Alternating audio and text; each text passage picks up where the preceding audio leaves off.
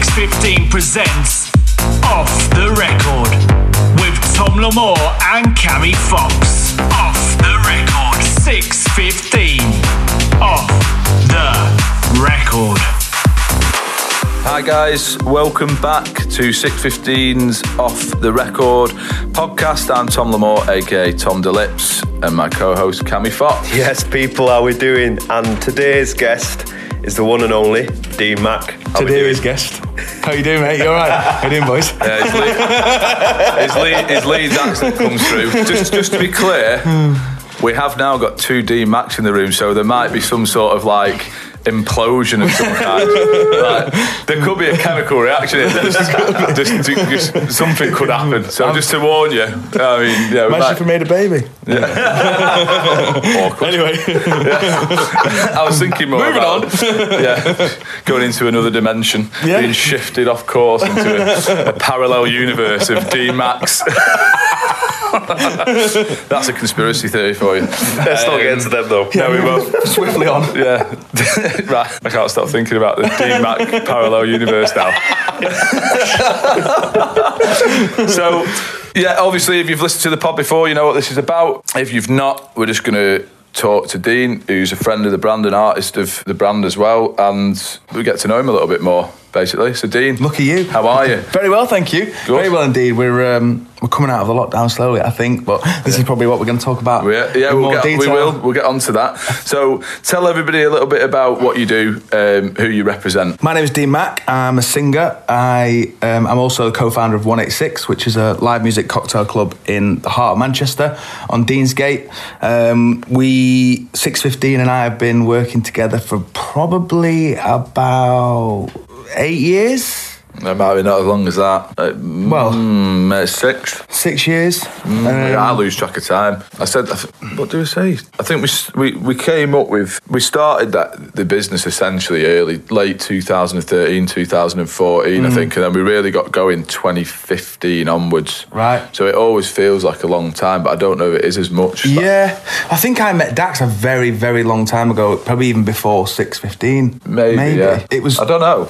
it- I was probably 22, 23, and I'm 30 this year. So, anyway, long time Well, we'll ago. get we'll get into that later because that'll be interesting to hear. Because Yeah, I actually don't know how we met. Yeah. personally, because I'm rubbish at stuff like this. I can't. I can never remember my time. Mm. My times just get all muddled up. Well, look, cut long story short, I met Dax a long time ago when he had that long ass quiff. Um, Yeah. when he was gigging at Revolution, at the Revolution bars, when he probably first started out. Yeah, so that would be A long time. that would be ago. 2013. Yeah, so With- seven years ago. working for what my what my old management was basically back Yeah, then. yeah, yeah. And then um, yeah, because it, that was around then. It might have even been earlier than that if you met him. That, it depends what revolution it was. It was in it was in the Liverpool one, and they just yeah, it might have been. It might have been 2012. And then Deansgate Locks. Yeah, Yeah. yeah. It might have been. It might have been. You know, Might actually. Yeah, Well, you you might go. be right, and that Yeah, was yeah. before 615. So you have known us a long time. Yeah, well, that oh. was the first time I'd ever seen a live saxophonist gig with a DJ, which was just a whole weird experience for me because I've only ever seen a saxophonist with a band Yeah. playing jazz or you know Yeah. whenever that, a Yeah, long yeah. time ago. That's how I saw. That's mental. That is. I always find that really, really weird, and I'll tell you why. I I've been playing with a DJ for since, probably since I was 15 in, in bars. Mm. And obviously not allowed technically, but oh well. It Yeah. was uh, 19, 19 years ago, or whatever it is. Um, and it amazes me the amount of people that even now come up to you and say, "I have never seen that before." Even in 2020, Wow, honestly, honestly, which is why when I look back, even in 2012, that it always surprised me then. Mm. Yeah. But it wasn't back then. It was nowhere near as as saturated. There was nowhere near as many sax players doing DJ work as there is now. No, I mean, it definitely not. blows my mind now that they don't know. Or they've never seen it 'cause it's all over the, the internet for a, for a kick-off, isn't it? Yeah, of course. Everywhere you look, that people are doing it. how social media's developed and how Mm. now you know content is the most important thing about the nightlife industry and yeah cocktails are great and and you know a cold pint is great but people just want so much more and I'm sure we'll talk about that in depth as well but yeah is is is providing entertainment that's not put you know sometimes venues can't put on a, a 12 piece band or a you know a, a, a f- a full function band and they haven't got much room for it or they, they still want to create a vibe without having to put a ba- you know a band on in inverted Yeah, commas yeah. so something like a, a saxo, and, and it, this sounds stupid because you guys have done it for, you know, 15 years. But Yeah. from a venue's point of view, like yeah, I can put one guy playing sax that plays with the DJ. There's only two members of the you know of the artistry, and I can still create such a vibe that I don't necessarily need a full live band at stage, a sound engineer, and all that sort of stuff. So it's definitely something that when people see it for the first time, they're creating such an amazing vibe. But there's only two of them. That's Yeah. just such an amazing thing. And then now three of them have you know have got bongo. So uh, it's obvious to us because we do it every day and we see it Yeah, every I but that's what I think. That's what the point I was saying is it just seems alien to me that you could that you people wouldn't have seen it before. Yeah. It's- it's- but obviously people still haven't. Seen Yeah, so. I bumped into Dax probably 2002. Thought it was just the coolest thing on the planet. Thought Yeah. it was the best looking guy I've ever seen with his quiff. Um, he's not here, that's why I'm slagging his quiff off. he's changed that haircut now. He looks so much better now. I like the quiff. I did like the quiff, but I think he looks extra cool now. The, the quiff and the beard was the was the pivotal point for me. yeah. Um, because I actually remember him. It was doing um, Circle Club. Dax Yeah. used to do. Yeah. Uh, when I did Bijou and he did Yeah. Circle. Um, so even then, that was when when did Circle go? That was that was donkeys ago as well. Four- 2013, 14 when that shot, yeah. So, well, cut a long story short, because we discussed this with Dax on the very first uh, podcast that we did in the Mm. first series, and we discussed it a little bit. But it was, um, yeah, Manchester without live artists, really. There was hardly anyone doing it at Mm. No. the time. I think there was me and him, and there was one other guy. Yeah. That's like- Um, li- literally, yeah, that I it. met Dax through Danny Howard Yeah. because Dax was working with Danny Yeah. Mm. uh, in Blackpool, and Danny introduced me when me and him had a residency at Avicii White, Yeah. which is now Live, time, time- which is long old circle. Yeah, yeah, yeah, yeah, yeah. Basically, Well, it like, it all it? ties in. Like every, everywhere goes, and it, in, it's uh, obviously our mine and his relationship grew from there. But it's um, But you were the guys doing it. You were the first guys doing it in the city, and there was not a lot of people doing it. So you guys blew up. Yeah. And I was. My story is kind of similar. As I was the first sort of R and B Motown soul singer that was in bars and restaurants, creating an extra vibe other than just a DJ, and it was just something that people had not really ever seen before. And you, and you can't say that no one had ever seen a singer in a bar before because it's been happening for hundreds of years. But I was doing something that was. Or I was trying to do something that was super current, and everyone just, you know, jumped on the back of it Yeah. and, and wanted to book it for events and every bar and restaurant in the you know in the Yeah. country wanted wanted Yeah. a bit of that stuff that people can sing along to and watch and it's not a super 7 12 15 you scaled it down, didn't you? Though, Yeah. because we. I think me and you first met personally. I think through obviously through Dax, but in neighbourhood. Mm. Yeah, yeah, I think will have been when I actually properly got to know you. yeah definitely Um, we used to do the support slot for your sets didn't we we started and Well, I won't put it like that. Well, it was, nice. the, it was the it was the it was. Uh, I know it was the, the thing is is I, I would look at that they it, that was all about the experience. So that was just time slots. Mm. Yeah, our, of our, our entertainment suits it later on down the line. Yours was like the, to get the vibe going, weren't Mm. yeah it? when the lights it. are up they wanted to see me and then Yeah, when the yeah. lights go down they don't really want us to look at you Is that because of me or Dax? I know you've just said Dax was good looking, so that must be an the un- Turn the lights off, Tom. Arnie up, turns on. Get the lights down quick. we only want to hear him. We don't want to see him. He doesn't you said look it very I good. didn't say that you said He's that got a rubbish haircut. he can't grow a beard. He's got a big nose. I mean, look at the guy. what is he even doing here no, it's yeah. We had we've had a yeah. We've known each other a long time, me and you. But yeah, it's it's a nice bit of history there, isn't there? course there is. T- tell us a little bit about obviously you know you you brushed upon you as an artist and how you've got going, and we can we can talk more about that if you like. But I I've seen the, your transition, I think, and that's probably for me Mm. A little bit more Yeah, uh, a bit more of a talking point from Mm. your transition of uh, you know an act Mm. to then go into into the venue ownership yeah definitely which is a big move, particularly in the city centre. Yeah. and you know, I, I think what you've done with One Eight Six personally is is is great. it you. looks brilliant. It's a good vibe. The idea and the concept behind it. I mean, I'll let you talk a bit more about it, but I Mm. personally think it's a great idea. You got the barbers, which I'll, I'll let you go into. Tell, tell us a little Yeah. bit more about the idea behind it and Yeah, wh- so- where it's gone. I think I'd, you know, to, to cut a long, boring story short, I was an artist. You know, I've been I've been a, a functioning musician for about five years in the city, and got to a point where I was getting sick of providing my own vibe in someone else's venue, making someone else money. Where and I was just leaving with my with my gig fee, which half the time pubs can't pay you know the gig fee you want, so they pay you X amount of money, and it's like yeah, great, work there for three hours, create an amazing vibe, and then you leave, and then all the, of every single customer's money goes in their pocket, and I'm thinking actually I don't, I'm bigger than this. I'm I, I want to be able to do this myself. And then, you know, I'm not going to sit here for one second and say that 186 is all me because I have a, I have two business partners, Scott and Alan Croshaw. And Alan, without Alan, we wouldn't. None of this would have been able to be, you know, Yeah. to have happened. So, Alan came across me through friend of a friend, and they, they you know, brought this idea up of wanting to open a bar. Secret bar under a barber shop because Scott is the barber in Manchester City Centre, and they've had this, you know, this dream of doing it their entire lives. And they came across me at a gig. I was actually gigging at the Christmas markets in Manchester two, two and a half years ago. And they just said, listen, we want you to get involved. We actually think we want to make it a live music venue. And I was like, well, yeah, that's exactly what I've always wanted to do. Have my own venue, host the room, and be able to sing and put on the right bands, the right music, the right timing, which is everything, mm. you know, to a, to a, to nightlife. And we'll go into that. So, you know, they brought me in as a shareholder, and actually now I said, listen, I don't just want to do the music, I want to be a part of everything. And I've been in this city a long time. Those guys aren't from the city, they're from outside of the city. So I said, if you want me to be involved, I want to be a part of the brand, I want to live it and breathe it from the get go. I want to help you design it, I want to be involved, and I want to be an equal shareholder. And that's where we went from, basically. So, 12 months later we'd designed it we'd found the you know the most ideal location we could ever have dreamt of in the city and yeah took us 18 months to open the doors. We opened the doors and i built my dream stage. I built the dream band. I built the dream music system.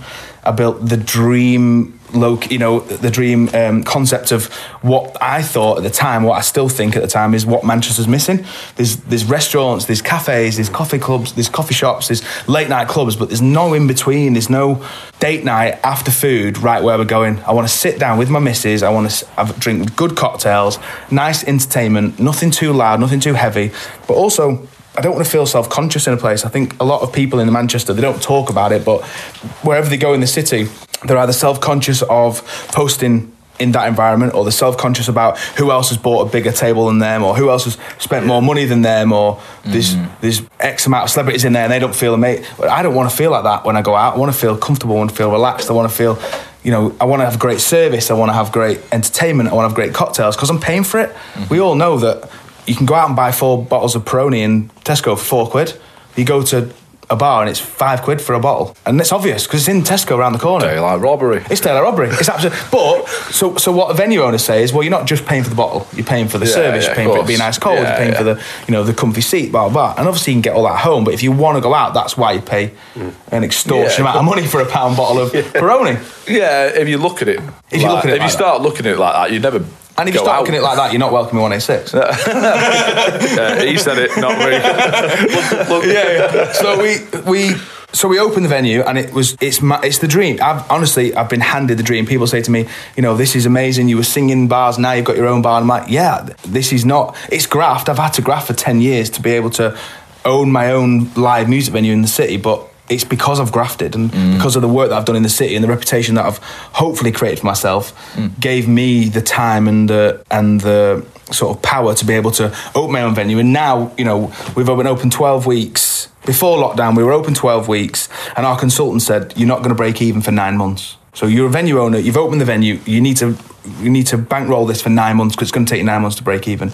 And on our ninth week, we did it. We broke even on our ninth Brilliant. week. So break even's breaking even. We're paying the bills, but Yeah. you know, we it's supposed to have taken us nine months. and We did it in nine weeks. So we It was a massive achievement. yeah, massive achievement. And the week after we closed down because of Corona. So it, it's been an absolute roller coaster. Yeah. But 186 is that live music cocktail club that you go to where you bring your missus, you go with your mates, you go with your mum and dad. Yeah. And it's just entertainment, upmarket cocktails, Yeah. upmarket clientele, the best table service in the city. Yeah. And and it's open till two, and that's that's how we're that's what we're providing really as a product and as a brand. That's what we're doing. Yeah, that was my last night out. Was you were the last venue that I went on Same. in well, it's been nearly five months Wow. since we've been out, and you were the last venue that I was at on that Saturday, the fourteenth of March, and I think a week later it closed. Yeah, yeah, yeah. The Thursday night closing. Yeah, it was a great vibe that night. Yeah. So it was lovely to come down and. Yeah, it's good. it. I'm glad you've seen it before before we Yeah, closed. yeah, because obviously with our line of work, it's not exactly like the Oh, easiest to try and get out, isn't it? Because as you know, it's unsociable hours. Of course it is. Uh, and to try and get out and do the social thing is a, is a bit more tricky. And trying to socialise together. Like, Yeah, that's- us three going out for dinner on a Saturday night. Like, Well, it's no. almost impossible, isn't never it? Gonna happen. No. Never gonna happen. No. So, yeah. Um, so, on the note about obviously the nightlife and your involvement in it now, as well as your experiences as an artist in the nightlife, what Mm. do you think the challenges of the industry have been? Don't necessarily mean COVID, because we all, I think everybody knows COVID's been Yeah, the biggest. Mm. challenge that any of us have seen to date in this industry. Never mind the recessions, because we went through one recession in 2007 where gigs did drop off because bars were suffering. Mm. Yeah. But this is a different animal. Of course. Um, what's the challenges overall in the industry you found to working in it from your experiences? Yeah, so I think I think first of all, before we state the the challenges, I think we can all say as the three and as in the four of us is we are very very lucky in the amount of gigs that we get, the amount of well paid gigs we get, the amount of you know exposure that we get at gigs, and we are very very lucky. We are probably in the top ten percent of artists in the country that are gigging every single week, and I mm-hmm. think there's definitely a different opinion from someone who's doing their original music, trying to book gigs and trying to get their music out there. So I think there's two different conversations here. Oh, yeah, from, definitely. From our point of view, we can Yeah. talk about that. But I think from a, a budding musician who's trying to, you know, release their own EP, that's a completely different. Oh, yeah, as musicians, yeah. I think as this industry, I think my biggest challenge is being trusted by a venue owner. I think that's the biggest thing. We, as creatives, we have so much that we can offer. We have so m- people forget that vibe is a product. Creating a vibe, they go, well, vibe is just having a good time. Yeah, but that's actually a product. That's, Yeah. that's what I do for a living. Yeah. I create a vibe for a living. Yeah. So you put me in your wedding breakfast, let everyone eat starters, and then l- give me a microphone, and I'll change the entire room within a verse and chorus of a song. Ah, so that's what you're paying for. Mm-hmm. You're paying for me to sing, but you're paying for me to create a vibe. If you want a, the if you want a pianist just to play soft music in the background, that's the vibe that they're creating. Pay that guy for that. Yeah. If you want the if you want people on their feet dancing down in their glass of prosecco and having a whale of a time singing Valerie, give me a microphone Yeah. and pay my bills. Do you know what I mean? So Yeah. for me, I think one of my biggest challenges is to, to say to a venue, yes, that is my invoice fee, but just l- let me prove myself first. Let me show you how I can do it. I think that's one of the th- biggest things. But then also is I don't maybe this is maybe this is a, a minute problem, but it definitely is an AV support from venues. Yeah. Venues having good, well, Yeah. good enough AV. That's a very that's a very specific uh, struggle that a lot of people like we've been we've had a chats about AV before. Not if you don't un, no one really understands it, No. but without AV and without la- Which, lighting and without don't know what sound, is, One of the last things equipment. we'll your, your looked at as vibe well. as a product, which you just talked about then, lacks for me. Yeah. Like you can't do. I know we can do so much. Like the performance element of it Mm. that you bring to the table, like you've just mentioned there with a. Um, with a drinks reception or, a, a wedding breakfast or whatever, Yeah. is created by you in a small space. You're not necessarily reliant on the sound. That is you. Yeah. But when you go into like a performance space in terms of Mm. a venue, then the lighting and the sound is everything to that. Without that, of course. it it will never be the show or the performance that you want it to be. But my the, the biggest example of that from that I've always that I've found when I first started my career, a venue would say, "We've got this pub in."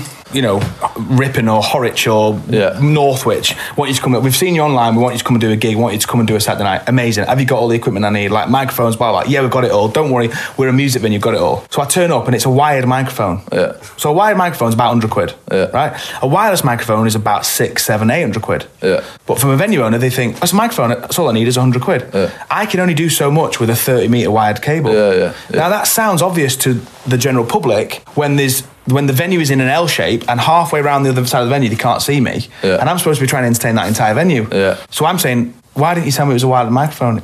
I should have asked. I, in my head, then I've learned I should have asked. If you haven't got a wired microphone, I'll bring my own wired microphone Yeah, because yeah. I want to be able to walk around. I want to be able to walk around everyone's table and try and entertain the whole venue as one at the same time. So when I was turning up to venues, it was like, oh, I should have bought my own microphone. Why didn't I bring my own microphone? Or they've got a really, really rubbish microphone that they've bought from Argos, Yeah. and it doesn't, it doesn't work, or it's, it's just not Karaoke great. machine. It's karaoke machine. Exactly. Trust me, I've done a few of them. um, So for me, I think that's one of the biggest struggles, and maybe that's maybe that's acute in the sense of AV is very specific to us. It's not Yeah, really it is. specific to the general public, maybe listening.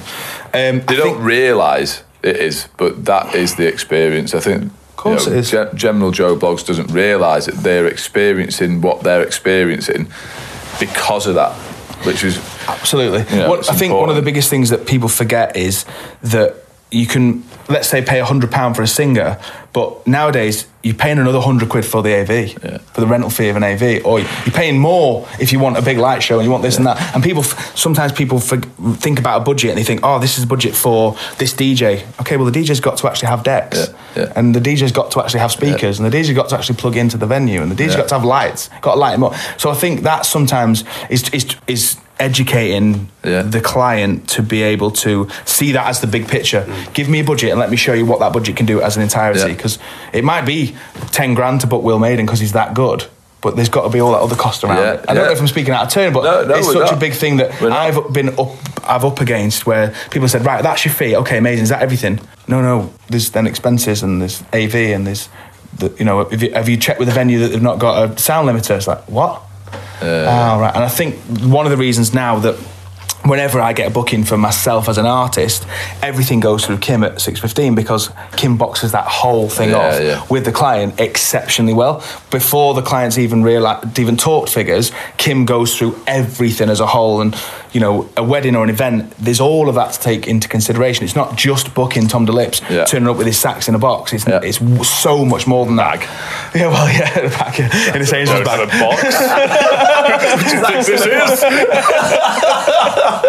I'm joking. no, but you know what I mean. It's, Yeah, I know, I know. think that for me is when I've when I've booked you know um, a gigs through my friends. My friend said, "Can you come and do my gig for one uh, for, for my wedding?" Yeah. Of course. And I, what I normally do is if they're a good friend, I will do I, my performance would be my my gift to them as, as their wedding. Yeah. But then they still got book AV. Yeah, yeah, yeah. Because I, because I'm not I can't pay for AV. Yeah. and if it's abroad, they've got to go to a supplier Yeah. and, and they're like, Yeah. "Well, Dean, it's a thousand pounds for your AV for the wedding." And I'm like, "Okay, well." I'll, I'll do it with no microphone. Yeah. We go, and no music. Oh, Yeah. right. We got to fly a guitar out. We can't just pick one up from the shop.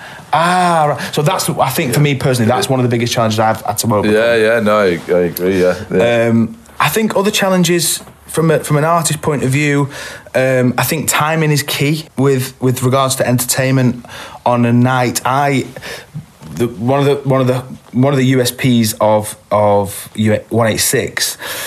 And I always say, you know, when you go to Italy, you go to Spain, and the owner of the restaurant is sat there with his wife and kids Yeah. in the corner eating the food, and you love that when you see him, and you think that's the owner over there eating the food with with his wife and kids. That's yeah, amazing. And he's stood on the door handing you a menu as you walk in. Yeah, that's yeah. how I treat 186. That's Yeah, how I work at yeah, 186. yeah. I'm stood on the door, I'm greeting people, but I'm then getting up and singing. And I think one of the reasons why I do that is because I decide when the band goes on. I decide when the when the DJ starts. I decide when the sparklers should come out and the, and the entertainment should heighten because it, there might be a lull between tables. There might be people say to me, "Right, I want to book you for a gig and I want you to do a, sle- a set at seven, a set at nine, and a set at 12. Okay, that's fine. But if you've got a turnaround of tables at five to nine, so half your venue leaves to, to get the tables ready for the next set venue, and you want me to start, that's not right. Let me wait. I'll wait for 20 minutes. Yeah, Let's get everyone in the venue. Let's make sure everyone's got a drink and ready to go, and I'll have a quick wander around the venue, and I'll go, let's go. Yeah. And people go, yeah, no, but you said nine o'clock. Yeah, Your venue's no, half full at oh, nine yeah, o'clock. yeah, why would I, why would I start now? Do you want me to waste the money that you've paid me Yeah. on gigging to half venue? Yeah. Oh well, I know, but I've told everyone nine o'clock. There's no one in the venue. Yeah. Let me wait. Yeah. Or they've said, can you start now? Yeah, that's it. I was That's just about to say, That's get on now, get on now, get on now, and I'm like, just, just wait one minute. We'll, we'll, let's just lift it up, and it's trying to, no, get on now, get on now. You get that quite a lot. I think across the board with, with all all artists when they start, and you sort of go, oh well, this guy's paying the wages, and a lot of inexperienced artists course. will just go on. Yeah. and if that's the difference between. You know, having a bit more experience, of course experience and, and creating a better show. One of the other biggest things that I think we as artists will know, but the, the general public won't really get, and the, the, I have a very good analogy for this, is that one, there are only so many songs in the world to play, and I, as a singer, know my absolute bangers that go off every single time. So, Senorita, I sing four times a week. Superstition, I sing four times a week. No Scrubs, I sing four times a week. And sometimes people will make jokes to me and say, Jesus, Dean, you need to learn some new songs. And I say, that's fine, but do we change the beer tap every week? What do you drink every week? Gin and tonic. You drink the same drinks every week, so shut up and let me sing Senorita every week. Yeah, stand down. but, but for me nowadays, the current pop industry and the current pop music, it's great. But Yeah. I'm, if I was to sing, I I'm not gonna, you know, name and shame. But a lot of the music now is so current that you forget about songs that when they've been Oh, out in the charts two weeks. Whereas mm-hmm. Superstition Stevie Wonder's been around 40 years. It's never gonna die out. No. MJPYT, it's never gonna die out. Mm-hmm. And when I sing that song and I'm in the middle, it's midnight in a bar, and I've got the entire audience on their feet with their hands in the air, and I start Rock With You by my MJ, every single person is in their element. Mm. If I was to do the third track of Dua Lipa's new album, two girls are gonna go, Oh my god, I love this song. But the 53rd year old woman in the in the corner who's not going to have a clue, oh, and the two dads in the corner, and the three lads that are there trying to bop to, you know, Yeah, bangers are not going to yeah, work. So no, I think no, sometimes no, no. people have said to me, God, you need to learn new songs. And I do. Trust me, I've been gigging a long time and I still do a lot of the same songs. But it work. Yeah, but that's You book me because it works, and I do the Yeah. same set. My banger set at the end is this song, and then this song, and then this song, because this is what I, this is the biggest thing I struggle with is music and the, the art of entertainment is a science. I'm creating endorphins in your brain that make you feel a million dollars while you're watching and listening to me. People It's don't want to be educated, though. That's the other thing. They want to hear what they know, and you know, I'm just just just to pick up on that that point uh, before we move on and go on to the next the next question. We've um, like I look at like live sessions, which is our in in house bar. No, we don't do it in cities. It's like villages, towns. It's a smaller Hmm. it's a smaller vibe. We play what we want to play, and in a way, it allows artists to do the other songs. Like you've just said, then I'm not going to sing a track that I like off an album that no one's heard of, even though I like it. But we do do that, but in an environment that allows you to do it. You'll still have to play bangers, but look at Kungs, right? The amount of people that will ask you to play that, and you get sick of it. But it brings the it brings the vibe. You look It at goes off. Liverpool neighbourhood. And that is like the track that will make everyone get off the seats, and, and it's. But you play something else that's a decent record, mm. Don't get that same reaction. and you and they just sit there going, "What's If this?" I, if I said to you, there's a million people in this room that have all had four glasses of Prosecco, you're on the stage in the middle of the room, play one song, what would you play? There's a sax player. Yeah. Oh, you play Kungs, wouldn't you? Because you would. Right now. Because every 'Cause single everyone know- everyone person knows it. in that venue will go, oh my God, I love this tune. Yeah, yeah. Yeah. If you were to play anything else, wait, there's obviously, let's say there's 50 There's a- songs, there's a few, but there's not many. If you were to play something off a B-side, that, uh, so for instance, I love a, an artist called Allen Stone.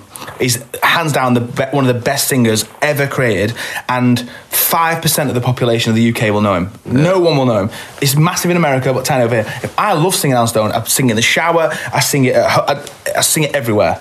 Yeah. But if I sing it in a gig, people go, "What is this? Yeah. Are you singing one of your own songs?" Yeah, but it's a shame you can't we can't educate a little bit, isn't it? What we do now is on a Sunday, or when we get back out of lockdown properly, is Sundays are for that. So we have a full band. Mm. They play their songs that they do. What they do is they're educating the customer. So the customer's sat down, nice bottle of wine, they're sitting, watching, being entertained, and the singer or the saxophonist or whoever it is will say, "Okay, so this album, this this song is from a guy called Allen Stone. He was born in Texas. He's this guy. It's really cool. If you like Al Green, you'll like Allen Stone. Go away and research it. It'll be on the Instagram. It'll be on the website after tonight, That's, and then they listen to it. great idea. That. idea, that. I love that. So it's like a, a soul sessions that's educating. You know, there's loads of like Miguel, for instance, mm. the the singer Miguel. Yeah. Fifty percent of girls will love him, but fifty percent of lads won't probably have ne- heard him very much. He's from you know the early two thousands, so young kids won't enjoy it, and older generation won't enjoy it, but our generation enjoys it. But if I played it on a Saturday night, people are like, "What? Yeah, what is this? A couple of Yeah. girls' tables will enjoy it, but not Yeah, everyone. yeah, yeah. so No, it's, it's that. doing that sort of thing that's educating the city. Um,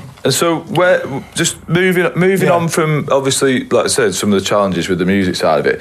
Looking at the industry as a whole now, and I suppose this is where we get onto the COVID element. Mm. Uh, sits, sits in well with this question. Where do you see the industry going from hit now in the future? I think one of the biggest things about music that we that we forget, but we shouldn't forget, is music has been around for thousands of years, and it's going to be around for thousands of years. There's never not going to be live music. There's never No. not going to be music on.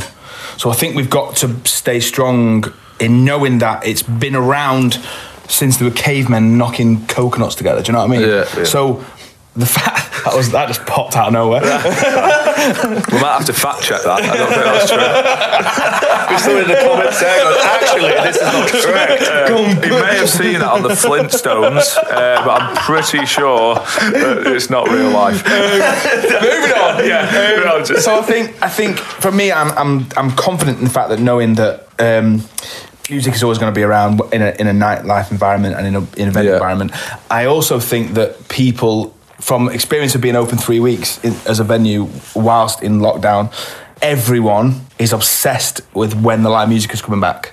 So I'm fortunate that people will still want live music. Mm. But also, going back from a science point of view, there is so many venues now, so many restaurants, so many coffee shops that are open that are either just providing cold beer, hot coffee, and a good risotto. Mm. That everyone in the every general every member of the general public is constantly wanting more. The more that you know, social media is becoming a massive part of everyone's life, and it already is a massive part of everyone's life. Is that you, there's only so many cocktails you can take a picture of. There's only so many flower walls you can take a picture of. So having something else to entertain the customer is always a massive pull for everyone in the general public. These these um, selfie mirrors that, that came out ten years ago, they're really good, but they're not going to beat live music. People have taken pictures on them, the the photo booths, the mint, but they're not live music. The the flower walls that came out, the mint, but they're not live music. The interactive, you know, no, they just add to they just add the to it, but it's not experience. taken It's over. not it's never no, ever taken no, over. I, I didn't. I would never thought it was. I mean, looking at COVID's hit the industry hard, hasn't it? Really, in, in, our, in terms of hospitality and, Mm. and events, and. I, for one, no, um, no, same as you, 100% sure that you're never going to get rid of music. There's no, No. way. It just won't happen. The problem is, is the forced closures of venues, Mm. how trends change. You know, I'd be interested to know what your thoughts are on it because we've seen a, a, a shift in trends from the Dubai brunches being brought over here, the shift from nightclubs to bar restaurants, the is it good enough for the gram? That that phrase that a lot of venues discuss in like the, in a marketing meeting on what they're presenting on a table, uh, the show to presenting the food, like you said, all the added elements that keep trying to grow and grow and grow because the expectation gets higher and higher and higher. Of course. We've in a generation been trapped by social media, Yeah. and I do mean trapped. It's Yeah. a horrible place to I be t- I totally sometimes. uh, I can't bear Facebook. Instagram's not as bad because you can just get basically it's not really as opinionated. The biggest, the biggest Um, example of this is you watch J- uh, Jimi Hendrix at, at Woodstock. Everyone is both hands in the air, watching it, enjoying it. You watch Drake now at the MEN, and every single person in the world has got a phone out. That's it. That's that. That we don't even need to talk about social media anymore. That is what social media has become. It's more important to present it on your Instagram than it is to watch it and experience it. For likes, If I was a yeah for likes, but also it's the best marketing tool that Drake will ever get for free. If you were to do, if you were to have that filmed from all those different angles in a in a concert, it would cost you billions and billions of pounds to have every single seat filmed and all those different experiences. Of, so it's amazing. It's an amazing, amazing tool, and people have made billions of dollars from mm-hmm. Instagram and social media. Fine, but it's not the, it's not the end of the world, and it's not it's not the be all and end all of the world. So. Social media is just social media. It's a monster in itself, and it's never going to go away. yeah, no, no, sadly, but the you know where do you see one eight six?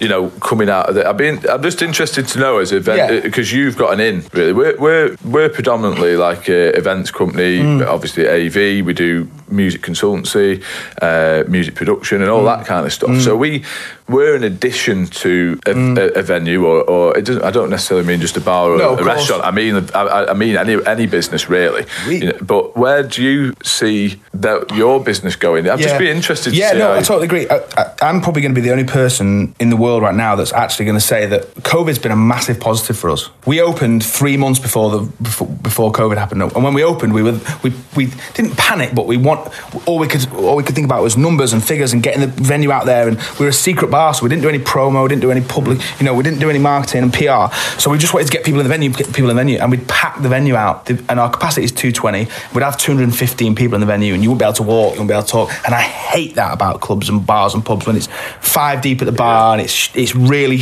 too full and whatever. So when we closed and we had to reopen again, it was like right restrictions 25% capacity. So we now operate on 25% capacity. Everyone has to be seated. Mm. You can't have more than five six people in one table at one time. No mm-hmm. one can walk to the bar. Everyone's got the table served. So when we reopened, the vibe was unbelievable. 50 people in the venue, bit of smoke, bit of lights, candle lit. It was unbelievable. It was the nicest vibe we've had in the venue today Yeah. on our first weekend of of, of post lockdown. Yeah. We then realised that what people want from us is table service, sit down, entertained, not really getting up by the stage. Yeah, getting up by the stage and singing along to the to to me singing Senorita, absolutely. But from a from a venue's point of view, what we've realised is that actually what our product is is jazz club vibe esque. Maybe a couple, maybe fifty more people in the venue, bit more exclusive, bit more up end market a bit more higher end of the cocktail serve, a bit more of the experience the cocktails coming to the table, and actually that in between of stood at the bar drinking pints to sat down restaurant with that in between where you're getting that restaurant vibe,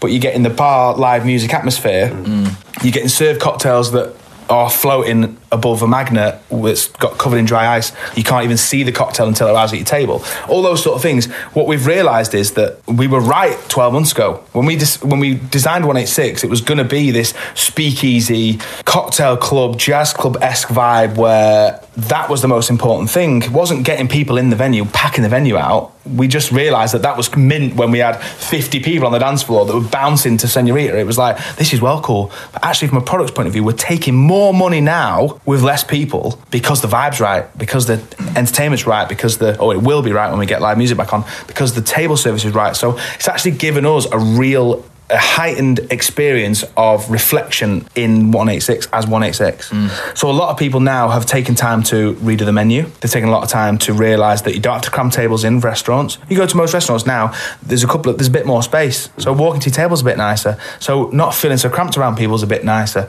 These um, perspex screens up, yeah, some of them look a bit tacky and are, are thrown up, but some of these places that have done it well, Hawksmoor, you next time anyone wants to go to Hawksmoor, it's unbelievable food, but they've done PPE incredible. You can't even notice it. Every single table is just a good meter away from one another. They've put lovely perspex screens up that are made of glass that are you can't even see them, but you feel comfortable in your own, own environment. Mm.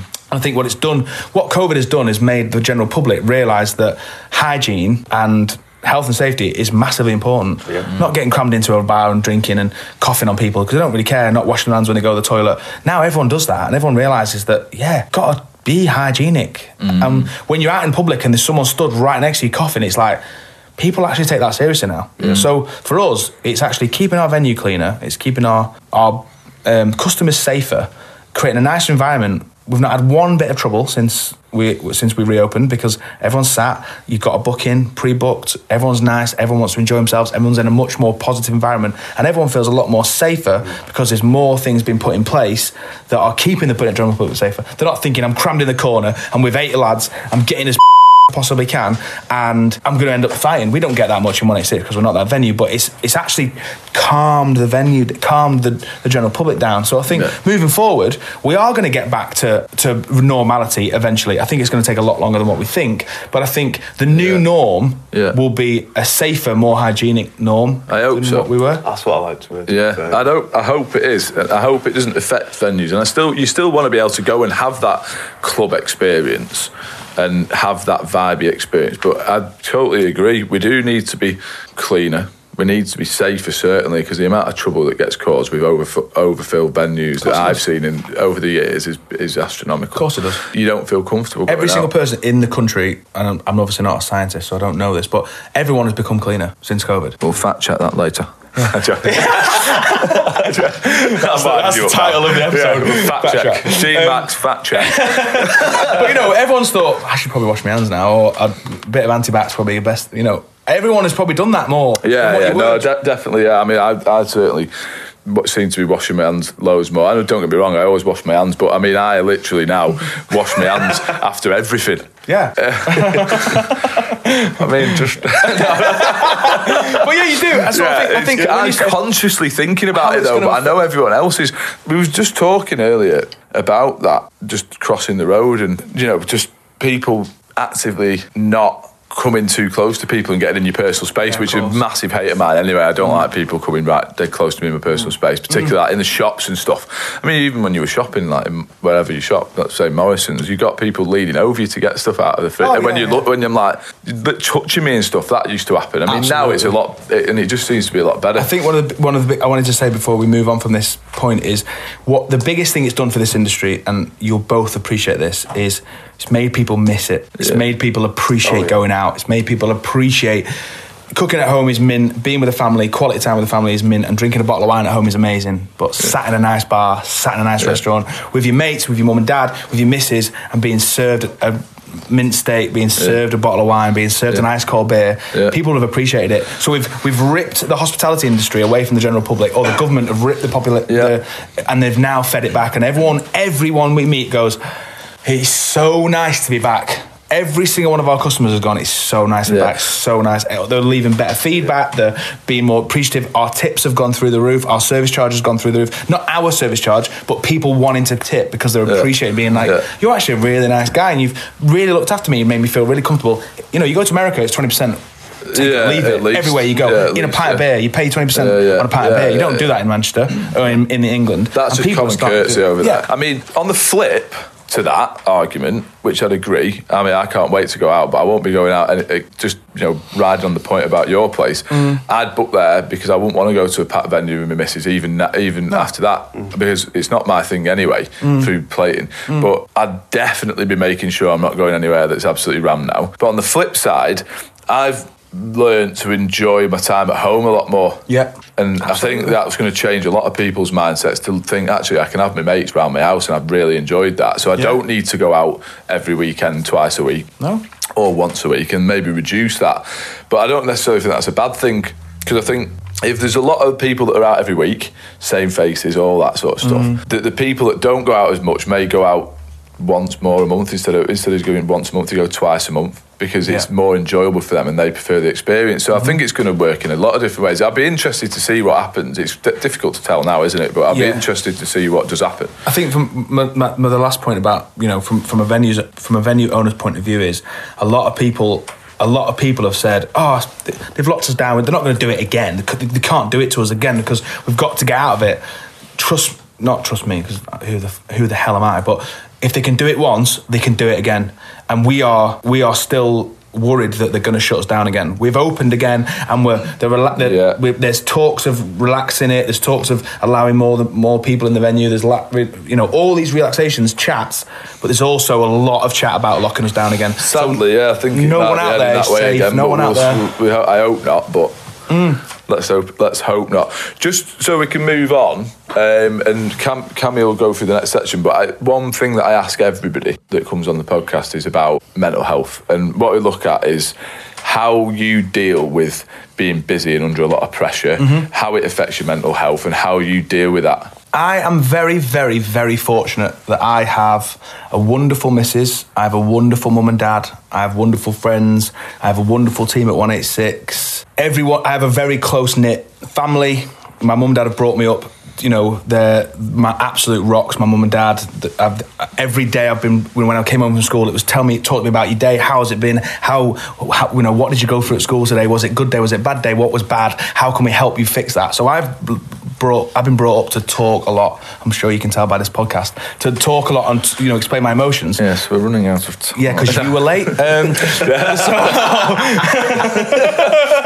um, so then, so I've always been, you know, brought up to talk about my emotions. Yeah, I've yeah. got a very supportive girlfriend who, you know, we sit every night and talk about how the day was and what was going through. and- Yeah. But being busy is a, a, an exciting thing. It's a good thing. I'd rather be busy than not have anything on.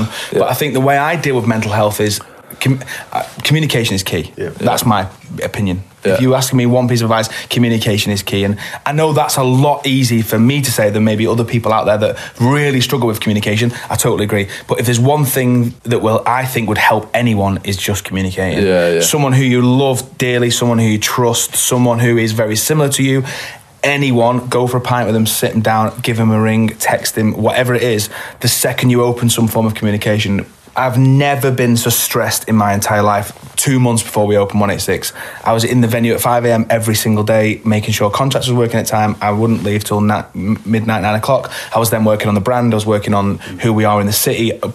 I was. It was the most stressful time I've ever been through. But because I was in a team, because I was working with all these people all the time, and everyone was going through the same thing, I could turn around to someone and we'd you know we'd meet for coffee at eight, eight o'clock every morning. I'd go you are you stressed as me? And he'd be like, yeah, mate, I'm well stressed. And that chap was like, oh, I'm all right. I'm, Yeah. I'm in the same only boat. I'm not the only one. And we're never not the only one. People Yeah, yeah. think that there's no one to go to. There's nothing Yeah. to. No one will understand. There is someone out there will understand. It might be a counsellor. It might be your mum. It might be your best mate. It might be your dog. Whoever it is, Yeah, yeah, yeah. communication and, and getting it out. Uh, uh, my dad always says to me, a, a problem halved is a problem solved. Good bit of advice. Maybe not solved, but I don't. Maybe that's not the right phrase. But a problem halved, a problem chatted is a problem halved. A problem Yeah. communicated is a problem halved. Yeah. If you've shared it with someone, there's someone else who can help you. There's two minds working on that problem. Yeah, If it's just your mind going through it, you, you might not have, you might not see everything of a way out. If you chat with at least one other person, so I think communication for me, and, and I I know this sounds stupid, but if is anyone out there listening wants to have a chat, then you know where I am. Like we, I know we're all the same, but Yeah, likewise, yeah. it- you know, th- Yeah. if you're listening to this podcast and you think that's true, I know that all the 615 family and including me are always here to Yeah, yeah, chat to. Yeah. It's been a really difficult time, and a lot of my colleagues and friends who are musicians and DJs and everyone in this industry has really struggled. Yeah. And people have had to work hard and getting new jobs and different types of careers and make ends meet. And it's it's been a tough time. And it, but the positive is if we can get through this, we can get through anything. Yeah. This has been difficult. This is Yeah. hard. Yeah. 15 weeks of absolute lockdown in your house, no work, no communicating, no socializing. It's difficult. Yeah. So if you can get through this, people, and you can get another gig at the end of it, like Yeah. you're, you're Yeah, and you're doing something right, yeah. Yeah. And yeah, like you said, I agree with that fully. If anyone needs any support, you know, ring your friends, ring us. Of course. Speak to somebody. Just talk. Yeah. Just talk, get it out there. Yeah, I agree. Great if you let it in your Steve. head, that's when it starts playing minds. You just you just need to get it out there. Yeah. Of course, it's not. It's, it's, people think it's hard, but eventually, the second you start talking about it, mate, can I have a chat with you for five minutes about this thing that's just got playing around in my head? I need to. Yeah, do great it, advice. You know. Anyway, I know we're trying. Abby. Moving on. Over to I, you. I know. Um, I know we've brushed on it briefly, but like, how did you come across six fifteen? Obviously, I know it's through Dax, but Hmm. casting back, how did you kind of meet obviously Tom and get involved with six fifteen? Yeah, so I think from from my point of view, when I when people ask me about six fifteen and people ask me about my journey with six fifteen, or you know, they always say, "Oh, have you heard of six fifteen? I'm like, "Yeah, of course." And we've worked together for years, and I'm an artist on your books. I think the biggest thing that I can say about six fifteen is you just do it right and you do it properly. I think if I if I ever need any advice about an event, wedding, booking, AV, consultancy, you know, other other musicians that I need, I just know that within the 615 family, whatever you do, you do it right. No matter the cost, no matter the location, no matter who's on board, it's just done and done properly. And I think from my point of view, what I do with 615 is I lean on 615 because there's only so much I can do as an artist, and I need that support of of Kim, of AV, of you know, people say most of my biggest thing is, oh, can you provide a DJ as well? Yeah, of course, can every single time because six fifteen. Can you uh, can you do can we do speeches afterwards? Yeah, of course, can because six fifteen. We've already set up the equipment without even knowing. So for me, it's. I came. I I knew six fifteen right at the start when you guys were ballooning in what you were, and you know we were doing a couple of weddings and a couple of events, and then it was like, right, we're going to do this massive event, we're going to do this massive festival, we're going to do this massive garden party, and it just took off and took off and took off, and then everyone wanted to be an artist on 615's books, and I think now from anyone's point of view, whether you're an artist, if you're lucky enough to get on our box, on 615's box, you know you you're going to get constant work, you're going to be helped with your brand, you're going to be helped with your career progression, you're going to be helped with financial situations that you might not know being self-employed and invoicing and all these sort of Yeah. things when kids are coming out of uni and going, I'm a saxophonist, I'm sick, but I've never gigged before in my life, or mm-hmm. I don't know how to create an invoice. What is VAT? What is you know how to pay? You know all those sort of things. You guys can help with that. And I think from an events point of view, from a from a venue's point of view, I you know I source all my DJs from from for one eight six through six fifteen. But I know everything. I know every single thing about the DJ is covered from insurance to paying to invoicing to you know them turning up on time to them being the right brand to being the right DJ. I don't have to worry. I know every single day at eight o'clock they'll turn up and they'll smash it, and that's massive from a venue's point of view, and from a wedding's point of view, and from an event's point of view. You're not a one man band. You you your biggest thing is is sax bongos DJ. Yeah, absolutely. But from when if I was going to create a 50th birthday party or a wedding and I've got a grand budget or I've got a 500 grand budget, 615 can absolutely 100% look after you, cater for you, and make it the sickest experience. And I think that's why I love being a part of the family and also being out there and someone saying, "Dad, do you, do you know anyone who can DJ?" It's like, absolutely, yeah, six fifteen. Do you know anyone who can do this? Yeah, six fifteen. Do you know anyone who can do a harp sat upside down in a bikini singing Superstition? Yeah, six fifteen. so I think that's from from my point of view, that's my sort of Yeah, no, no. Yeah, it was good. and you should be proud of yourselves because that's that's a big ask. That's not something that you know people. You know, you, you're wrapped up in it all the time. Six fifteen is your life. But from my point of view, who's works with you on a weekly basis, but I've known about your years, and when people ask me third hand about 615 like that's Yeah. a massive massive achievement. Yeah. you haven't got any competition in the city. You haven't got any competition in the north. You, you get into about to be the you know the biggest in the london and that's massive massive. Appreciate and the amount of people that one of my biggest tick boxes from my career and sorry to carry on chatting forever is when people say oh my god you made our wedding. The food was amazing the venue was amazing but you were like everyone talks about you. And I woke up the next morning from a wedding I was like how good was D Mac last night? And that happens with you lot in every gig you ever do. It's always well 615 smashed. It because I know I've done a gig I've sang the fir- I've done a big set I've sang the first dance and then um, you guys come on afterwards and people are just like, this is the sickest thing I've ever experienced. And that's that you go to bed at night knowing that it's sick because you're like, Yeah. we just made everyone's wedding and that's why people book you. Absolutely amazing. And I know you've been working with us for quite a while now. Do you have any uh, funny stories whilst working with us? Put me on the spot there. I don't really want to slag anyone off. Um, no, Do you want to slag Will? Please do. Yeah, I love how the funny stories always revert back to slagging people off. no, I've really got any funny stories. I haven't got any funny stories because because I, t- I pride myself in work being work. People go to the office every day and work, and when we come to work, when I do a gig with you, we turn up on time, we get it done, everything's professional and it's mint, and that's Yeah. I don't. We don't mess about work. We don't have No, a laugh at no, work. no, no. Turn up, provide a product, and go. And that's so for me. No, I don't have any funny stories really because it's not funny. It's work. yeah, It's professional. yeah, We're getting yeah. paid a service, and that's what Yeah. we do. Fair enough. That's Fair enough. Right, we're going to move on to the quick fire questions. So we're coming to the end of the pod. Sorry, We've had a great chat. Uh, D I've Max enjoyed like, that. will you hurry up? Memory card's running out. D Mac normally makes an appearance. Hang on, which D Mac? Oh, Oh my God. Well, the real D Mac. Please stand up. Please stand up. I'm not the real one. I'm not the real one. right, let's I'm get not free, right quickly because we're running out of time. Here. Sorry, go. Um, it's only because of the. Um, I think the camera's running out. of Quick fire questions. Quick, fire, fire questions. Cammy starts us off with this. Which put in a toaster? Bread, Oh, what do cows drink? water, Oh, you nearly had to think about that one. Go on. If you had a superpower, would it be? stop time. Oh, nice. Favourite track of all time? Together by Sam Smith. Oh, no, really? I didn't expect that. Wow. Go if on, you no, haven't we're- heard it, go on YouTube and listen to it. We're still, we're still going. Sorry, we're still go. going. We're still going. Favourite cocktail to drink on a night out? Would be a watermelon martini. Very nice. Try one at 186. he's done it. He's plugged. He's plugged. Uh, right. Favourite movie of all time? Uh, phone booth. Oh, what a film! That What is a film. Such a film. What a film. I mean, it's not my favourite of all time, but it's a great film. Yeah, go on. But yeah, go on. Bruno Mars or Justin Timberlake? Justin Timberlake, stupid question. And final one: Who's your celebrity doppelganger? Doppelganger. Yes, who'd you look? Who'd, who'd you get told to Oh, look like? Paddy McGuinness.